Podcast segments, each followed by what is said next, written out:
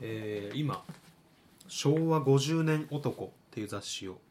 見てますはい笹原さんが持ってきてくれた雑誌ですねうん寄贈させていただいた僕はご存知の通り解雇中なんで昔のものが好きなんですよ、うん昔のものが好きっていうじゅ好きっていう自分が好きなんですよあそういうこと あ知らんかったそれ違う違う違うそんなことないだろうって、そんなことないだろうって言ってくれると思ったのにち他にねまあいいやそこで 自分を好きになりたいかったょらっと人とは違うんだぞなんていう一面を見せるために解雇中解雇中言ってるわけじゃないんですよ本当に好きなんですよ歌が違うんだね本当に本当に昭和の曲とかが好きなんです僕は、うん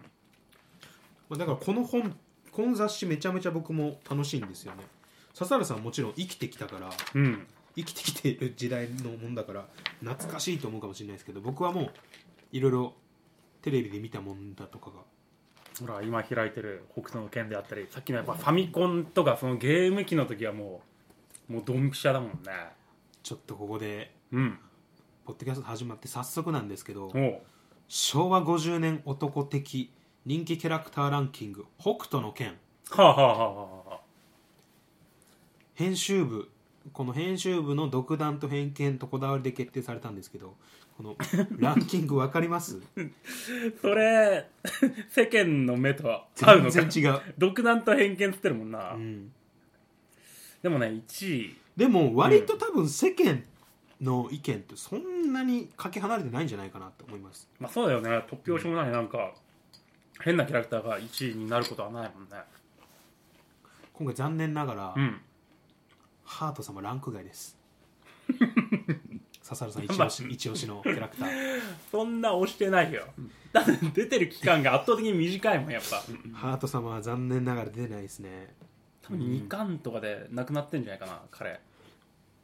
ハート様はあれですね真の配下ですよね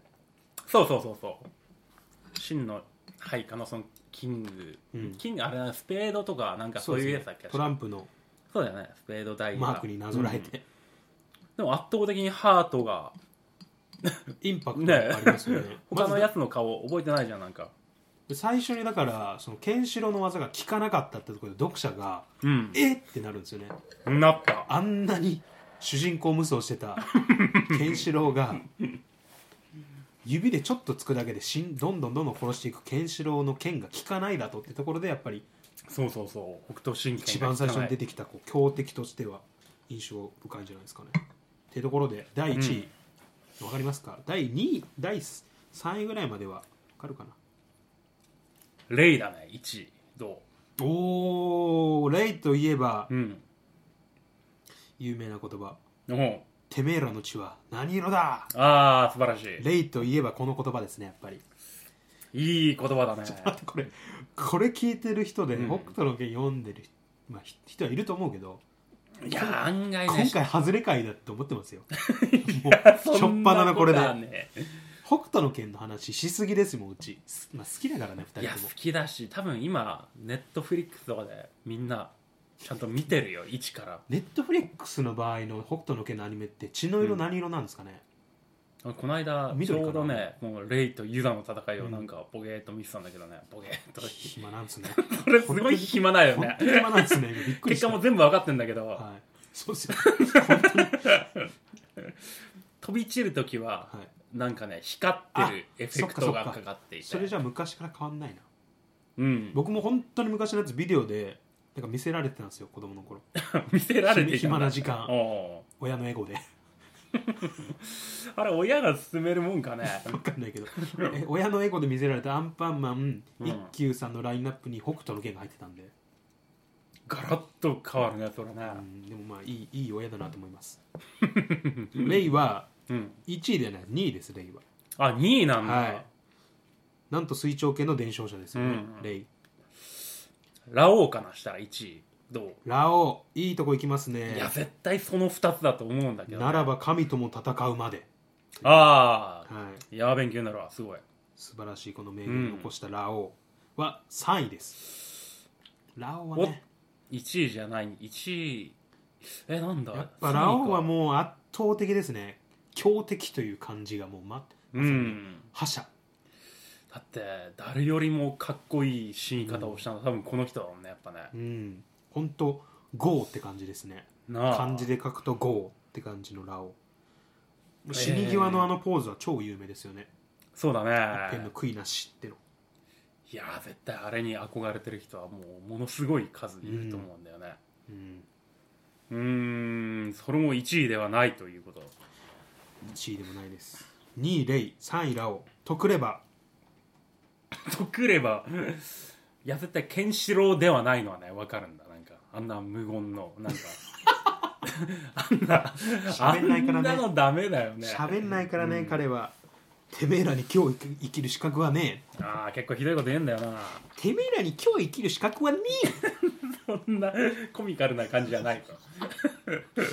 貴様のようなババアがいるかってひどい よねいますよババアっていうよね貴様のようなババアがいるかってめちゃくちゃでっかい男がババアに扮したのを見破ったシーンですよねババアに扮してケンシロウを騙したかと思いきやケンシロウが貴様のようなババアがいるかって急に振り返ってその映像を見破るシーンいやあもれしは面本白か当ったわにババアだったらもう謝るんだね背の高いババアじゃよって言われたらケンシロウもいやーそん主人公じゃないねでも 絶対レイだと思ったわ違うんだなえーサウザーいやサウザーは1位ではないね光るこびぬ帰り見ぬああそれそれそれサウザー様アリの反逆反逆かなアリの反逆も許さないうん、うん、確かいちご味ではすごくそれも面白いランキングには入ってるサウザー7位ですね、あ7位なんだサウザーはね僕サウザーのうん、本当に僕ごま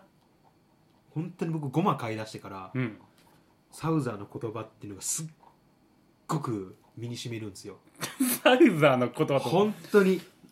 愛愛ゆえに人は悲しまなければならあないあはいはいはいやっぱり そこまでそんなにやっぱ人間なんでに比べると寿命短いんですよマジでああはいはいはいほんとそれ考えるとうん僕ゴマと出会ってうんもうこ今週の12月の31日でうん2年丸2年経つんですよおおもう2年経ったのかと思っていや日々楽しんで毎日毎日愛してるって言ってます僕ゴマごまかわいいでうんそんなゴマのことをふと考えるんですようん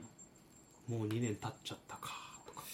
あのそういう考え方もいや本当にそれを考えると、サウザーの言ってた言葉っていうのが身に染みますね愛ゆえに人は悲しまなければならないならば愛などいらぬって言うじゃないですかサウザー言うは、ね言うねいや本当に知ってしまったんですよね無無償の愛をほ注げる存在っていうのをうほうほうほうめちゃくちゃ熱弁してますけどこれ本当これマジで考えちゃって悲しくなるんですよめちゃくちゃ猫とサウザーは全然つなげたことなかったけどいやまあまあまあ本当にそうだねなんかもうソファーにこうやって座ってますよ僕こう 片頬頬をこう拳でこうやりながら足組んでどっちかに寄るんだそう一人でも真ん中には座んないそう真ん中に座らずあの腕かけるとこにこはいはういはい頬をこう腕でねこうついて足組んであの体勢きつこそうだけどいいねああうちの倉庫にはうんお師匠様のミイラが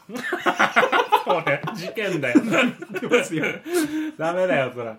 いやこれ本当北斗の拳読んだことないと本当面白くないですねこのい回やこれはね読んでる男塾どころではなく北斗の拳は読んでいる本当に面白いわ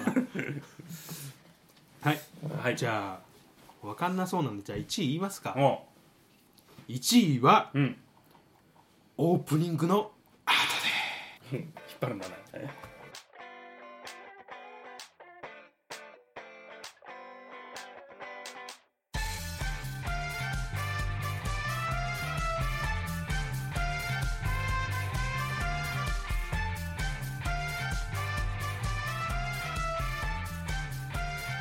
ゆすみそいそいそいゆすみそいの時間どうもイギです、はい笠原ですえー今回はうん昭和50年男という雑誌さっきとなんかデジャブだこれは笹原さんが持ってきてくださったんでちょっとそれを見ながら、うんまあちょっとね懐かしい話なんかを年の瀬の瀬の瀬の瀬の瀬の瀬の瀬の瀬の瀬の瀬ですからね今ははいはいそうっすそうっすすいません僕今瀬何か言いました誤解聞いてないな話をこんなの聞いてたまるかじゃあちょっと懐かしのね話を、まあ僕は生まれてないんですよ正直まあそうだね基本的に生まれてないところが多いよね、やっぱねただこのポッドキャストを聞いてくださってる方の年齢層が、うん僕一度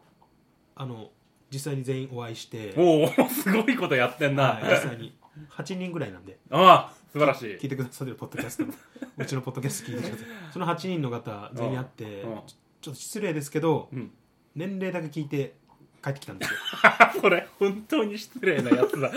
すいませんけど 会う必要もない申し訳ないですその、うん初対面でねこんなことを聞くのも失礼ですけど「うんおいくつですか?」っつってうん「いくついくつです」って「あそうです」って言ってで帰 って帰ってきてるんですよ僕はそうですね拍手して たそうですそんなえ侮辱もないねもうちょっと上かと思ってましたなんて言葉も添えてうん去ってきてるんですよ非難浴びながら僕は結構近所なのかないや結構ポンドキャストってね全つ裏裏で聞けるんじゃないんだっけもうねその方々の平均取ってきたら、64ぐらいだったんですよ高っ平均 がね平均がだから今これ聞いてくださってる方、うんあれ俺いや私僕、うん若いぞって思う方がいたらうん唯一の人です今聞いてるあな た64に全然若いぞって書いてあなた唯一ですあなたが平均年齢下げてますマジでじゃあもっと高いんだねそうですねあ ちょっと取り組み方を改めようかなちょっとねもっと、うん、AM の感じでいかなくてはだからもうこの若者言葉なんか、うん正直通用し通じないですそうですこんなねこんなこと言うと失礼ですけどうんはいチョベリバーとか分かんないです正直いやそれは分かりませんよ上の方々はえもうちょっと綺麗な日本語を使っていきたいなと思うわけですよえそうですねそれはもうはいまあでも今回はねそういう方はちょっと置いといて、 大丈夫かあの僕た ちの僕たちの置思き去りうで、うん、懐かしい話をちょっとしていこうかなと思いますはいはいだって60代の人聞いてもはあってなるよね多分ねそういう人は置いていくう本当んにそうだねついてこれないやつははあって本人当はついてこれないやつは置いていくわあ置いてくばよ本当でえーっと昭和61年はい私が10歳の何時年前だこれはもうえー、と昭和は1986年ですねこれ86年か、はいそうだ25足すんもだうよ確かな40年前ですねおよそ えあれなん自分が え待っておかしくなってきたなんかあ違う30 34年かもうえ34年じゃないですか、あともそんなもんか、はい、そうだよね俺ら二回りは離れてないもんね34年前ですうね、んえーっとこの頃ははい渋カジが流行ってたらしいですあその頃のファッションは全然そっか笹谷さんもうちょっと後かうん親に買い与えられた服をずっと着てたじゃあ笹原さんがうん1995年で笹原さんいくつになります平成7 95年年俺な1976年生まれだからえー、あと19ぐらい19ああいいねいいね19ぐらいのじゃああの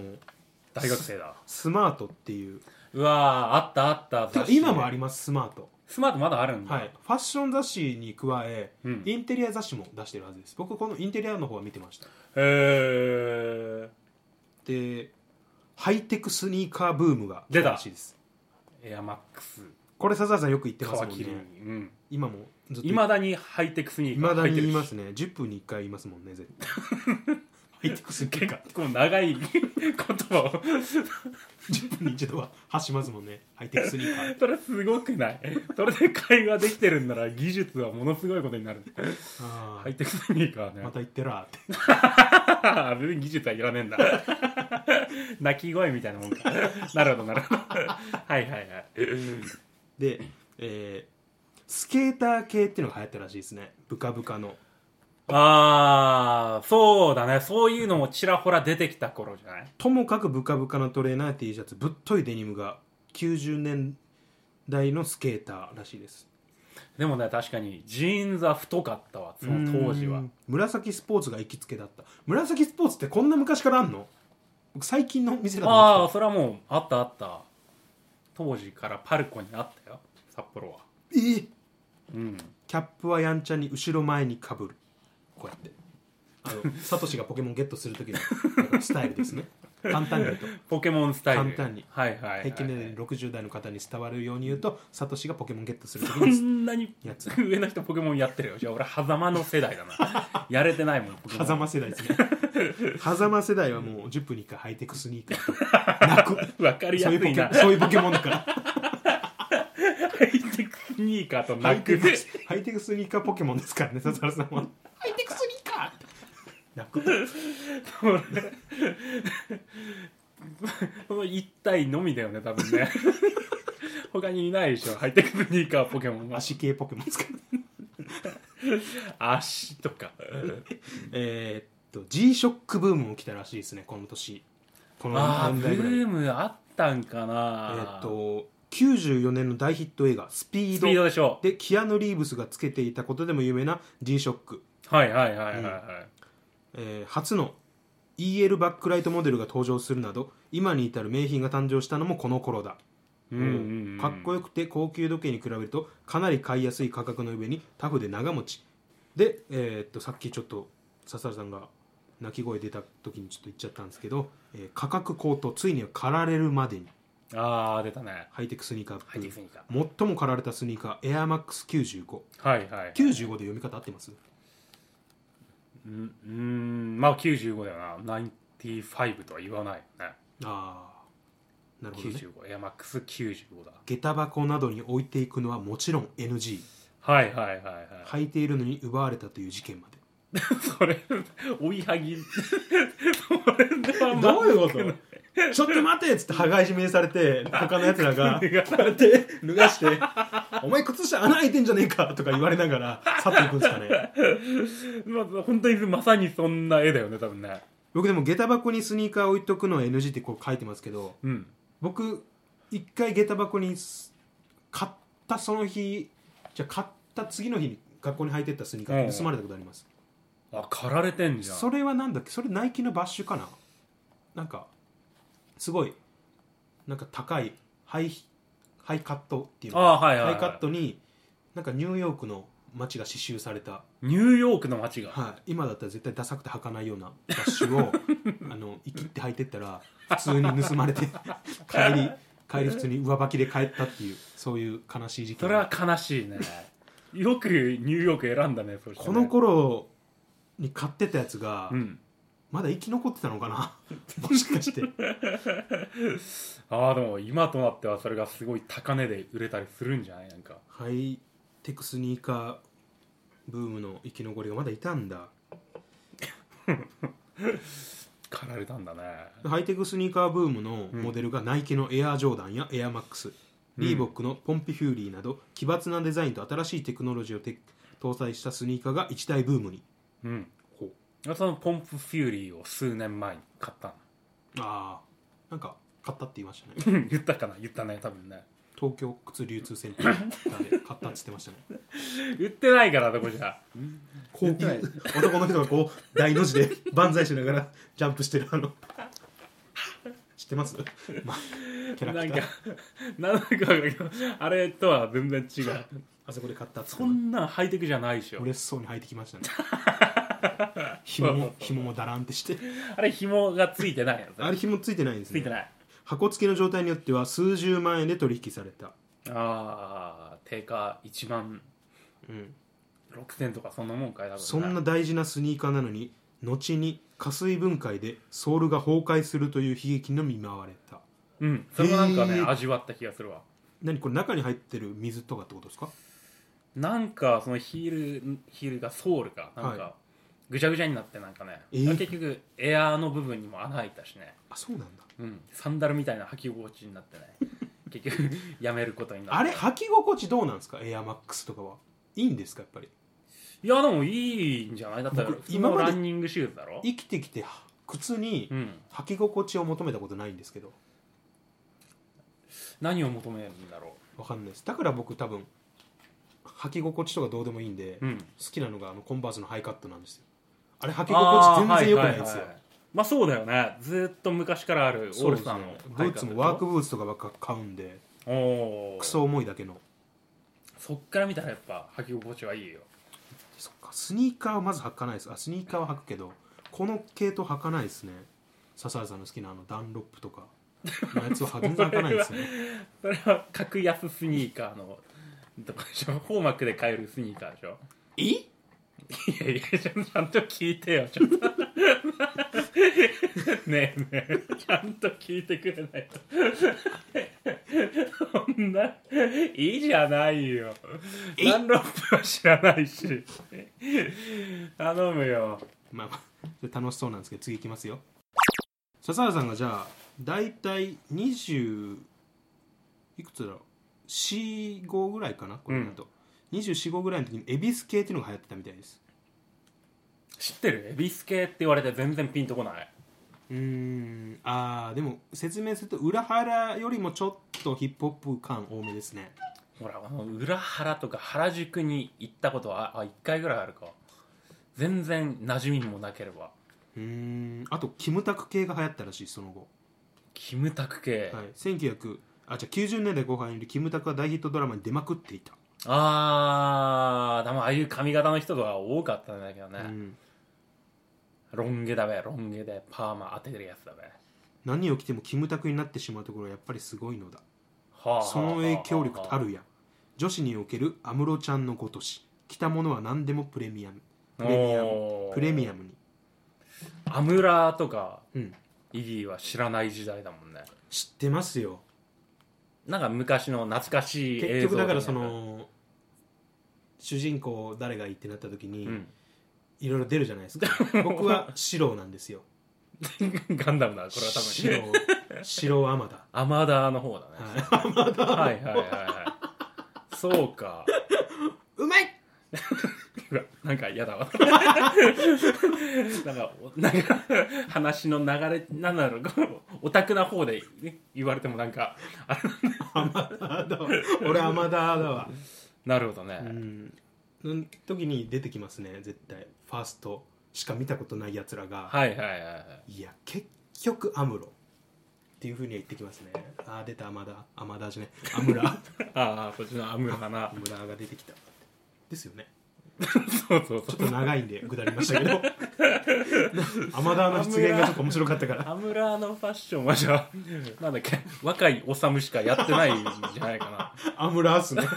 ゴリンゴリのまあアムいないラだースねろあモノマネしようと思ったけど無理だった アムロのモノマネセリフが出なかったうんでその後に笹原さんがいくつだえーっと10 26ぐらいにギャル王が出てるらしいですよあ俺は26ぐらいでギャル王が出てきたんだ で笹原さんは結構後にギャル王になったじゃないですかそれよりも後に30後半でギャル王になったじゃ ないですか厳しくないなんかめっちゃチェーンジャージャー出 してこんな坊さんみたいになったのにそんな時期はないぞ俺金のネックレスつ けてっていうところですよねはあはあはああこのバイクかっこいいなマジであそれ懐かしいやつじゃないでしょじゃないですけどめっちゃかっこよくないですかこれこれなんてバイクなんですかランブレッタ V シリーズ外車それいやこれ二輪車ですねバイクっつってんだからそうなんだけどどうしえた喧嘩もしなんです かやめてくださいよ楽しい話してるのが喧嘩もしなんのいや二輪車ですねってこ僕のバイクかっこいいってそんなポッドキャストでそれじゃダメだろ僕がちゃんと教えてあげてるのにランブレッタってかっこいいなこれ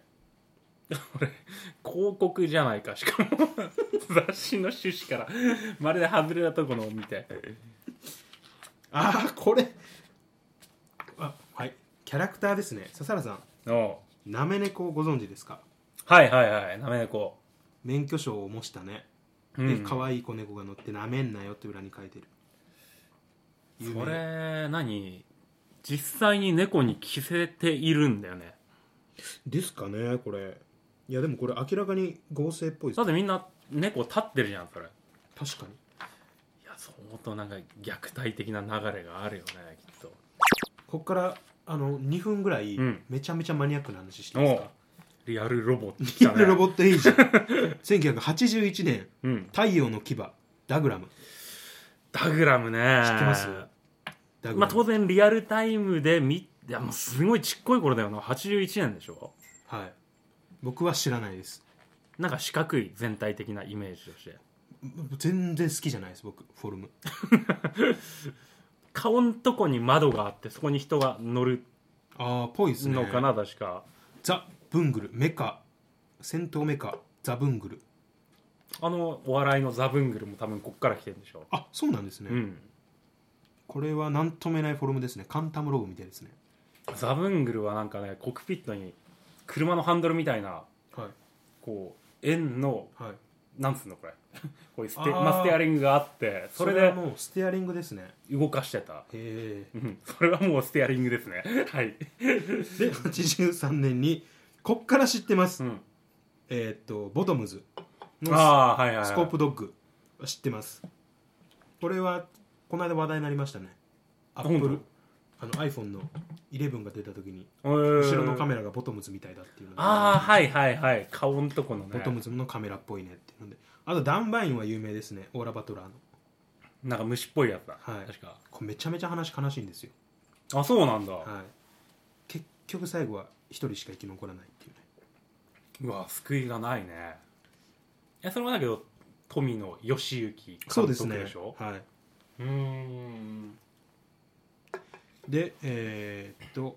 まあまあその後はまあエルガイムとかねレイズナーとかレイズナー懐かしいなあとドラグナーとか、まああはいはいはいあはいここはもうみんな飛ばしてください 飛ばしたね浅香唯浅香唯さん綺麗うん知ってます、この本だからねさすがに知ってるよ浅香唯さん今でも可愛いですもんね可愛いだもん今綺麗っていういかやそうだね可愛らしいこの人めちゃくちゃ好きだっていう人やっぱいるねそうですね他の人とはやっぱり違うっていう感じの言い僕方もをすそるの一人と言ってもいいでしょう 適当にまとめてはい いいでしょうと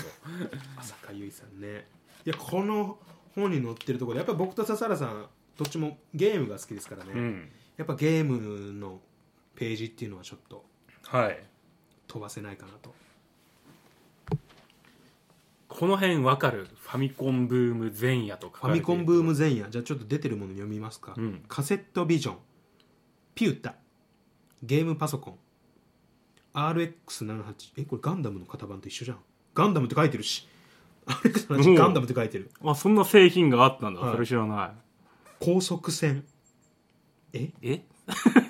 高速船はなんだ これ形おかしくないかなんか FL 機動戦士ガンダムこれもよくわかんない悪霊の館あこの辺はゲームウォッチだよゲームウォッあチ本当だゲームウォッチって書いてる、うんあゲームウォッチでしたすいませんマルチスクリーンドンキーコングすげえ DS じゃんいやこれ DS のモデルというマかジでそうだよね本当ねすご2画面二下画に面もじゃあんってこれ下タッチパネルですかいや液晶で全然ね思い通りに動かないっていうか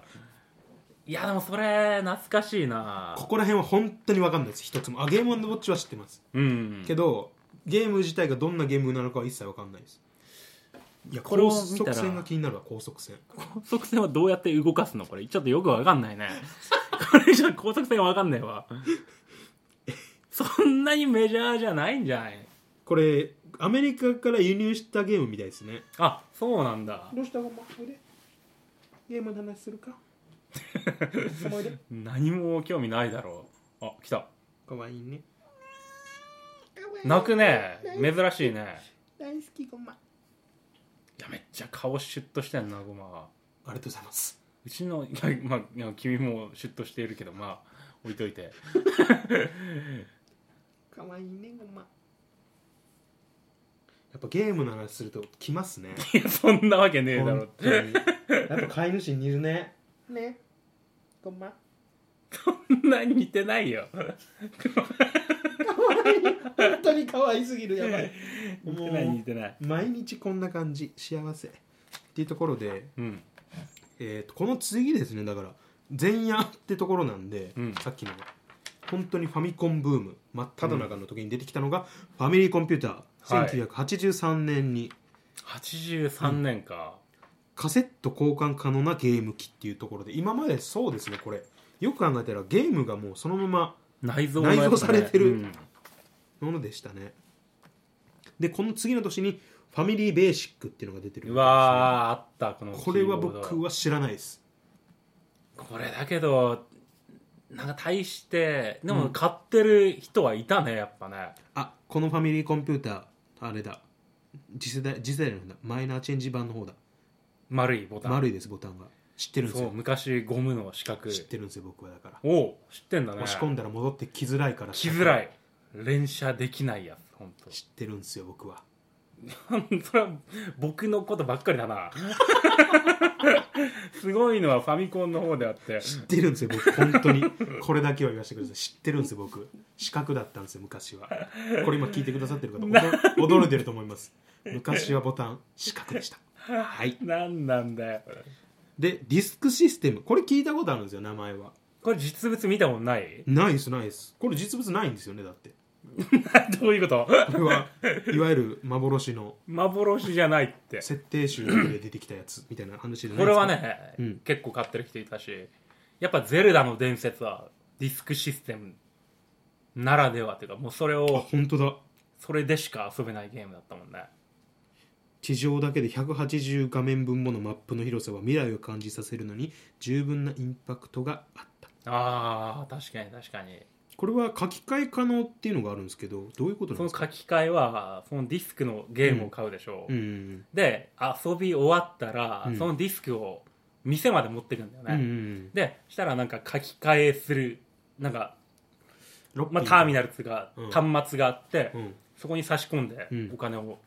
払って新しいゲームを入れてもらう、まああなるほど 一回買ったゲームを遊び終わったら、あ、その一回フォーマットして新しいゲームを入れるっていう、そうお店にも持ってってお金を払ったらうんゲームを中身を入れ替えてくれるってそうそうそうそうそういう話ですね、うん要約すると 俺が言うじゃない おかしくないそういうえ知ってるね何でも知ってんなあのこれ本当に知ってるんですよ 僕は今回だけは言わせてください知ってます知ってるわでこここら辺の上3つはまあまあ僕も名前ぐらいは知ってますよと、うんファミコンなんて、まあ、じいちゃんちあったかなぐらいの記憶はあるんですけどこの下光線銃ワイルドガンマンセットこれもう1ミリも知らないですそれ対応ゲームがものすごい少なかったんじゃないかな確かファミコン拡張端子に取り付けるガンをテレビに向けて遊ぶ光線銃シリーズあこれガンコンだいわゆうる、ん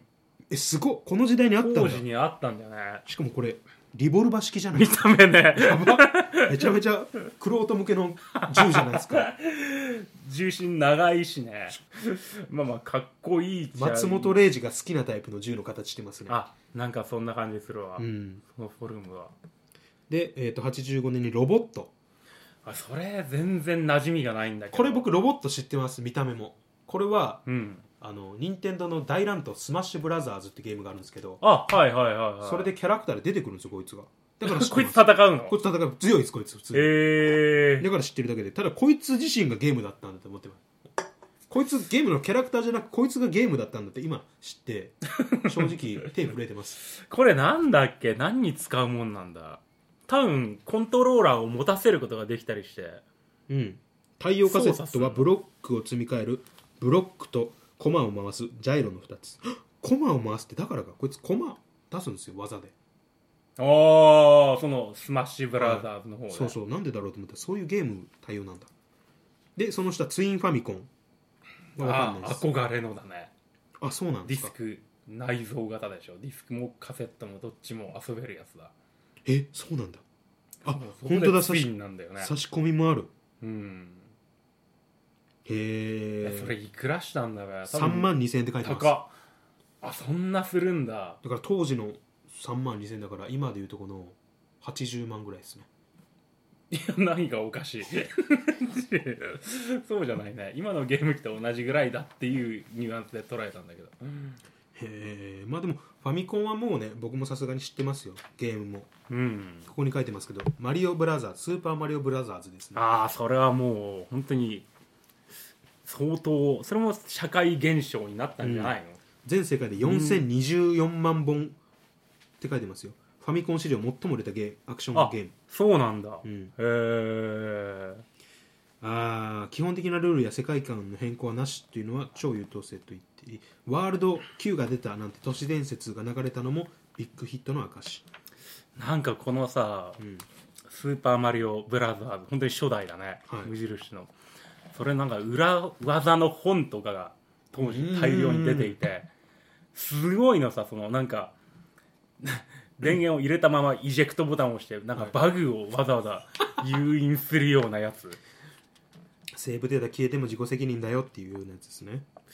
まあそうだねあゲーそうム的にセセーブないーのブデかータうんないやつだからまあまあでも当然セーブデータを残すタイプだったら消えてるであろう、うん荒領事を雑誌ですごい推してたなんかで懐かしいえー、この前の前のぐらいの年にドンキーコングが出てますねああはいはいはいはい多分そのドンキーコングがさっきやったゲームウォッチとかでもあったやつでうんうんうん任天堂の本当に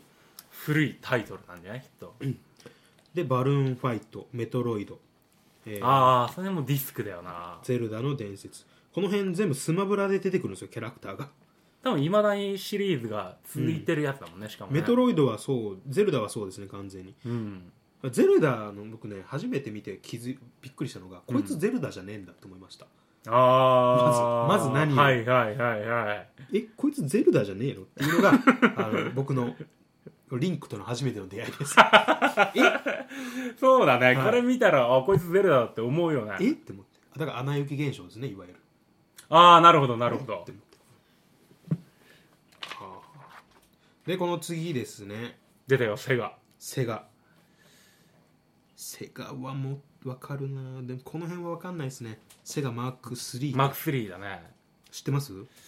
マーク3多分持ってる人なんていなかったろうけど、うん最寄りの盛況の2階のゲームコーナーにあったのすごいやったそれすげえこれ確かさ十字キーじゃなくてこうなんか本当だ突起のついているタイプでそうですね、今でいうアナログコントローラーにちょっと近いようなうんすごい動かしづらかった覚えはあるよ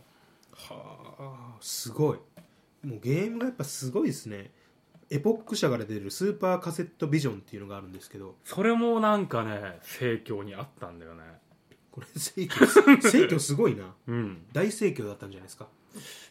大盛況だったういやうんういやいやいやいやこのスーパーカセットビジョンがドラゴンボールのソフト出てますねあそんな何 や出してたんだドラゴンボール初のゲームは7つの秘境を巡ってボールを集めるシューティングらしいですあファミコンの「ドラゴンボール」じゃないんだ、んスーパーカセットビジョンの時にも「ドラゴンボール」があったんだもんで、えー1983年にうん MSX パソコンはうちにあったんで MSX はこれ笹原さんが、うんあのエロいゲームしてたやつですか MSX パソコンにはそんなゲームなかったしあペケロッパーだけそれはそうそうそうそうこれは家のテレビに映し出すタイプのパソコンだからうーん大変なことになる、親たちの前でそんなことは絶対できないだろうしうんうんえ MX2 に対しきゅ2万 MX2 っていうのがあったんですね昔パソコンでこれが8万って書いてます高っこのパソコンの MA MSX うんパソコンのゲームに一つ南極夢大陸アドベンチャーってあるんですけどゲームが、ああなんかペンコギンがナミのてんうん、ペンギンだねこのペンギンって、うん僕の中でゲームキャラクターっていうよりはお酒のキャラクターななんですよ酒なんかお酒のキャラクターのイメージあるんですけど多分別のペンギンじゃない 別のペンギンっすわ多分それは忘れてはいでちょっと時間がうん来ちゃったんであちょっととりあえずここまでではいはいいやいいよそのアーケードゲームとかもういやーこれもねちょっと話したいしたいんですよ、っていうところで今回ちょっとはい非常に聞く人を選ぶ回でしたがお聞きいただきありがとうございました、はいありがとうございましたゆすみそいの時間へのご意見ご感想等のメールは G メールアドレス y u s u m i s o i gmail.com ゆすみそい gmail.com までツイッターアカウントも開設しておりますのでそちらもぜひフォローの方よろしくお願いいたします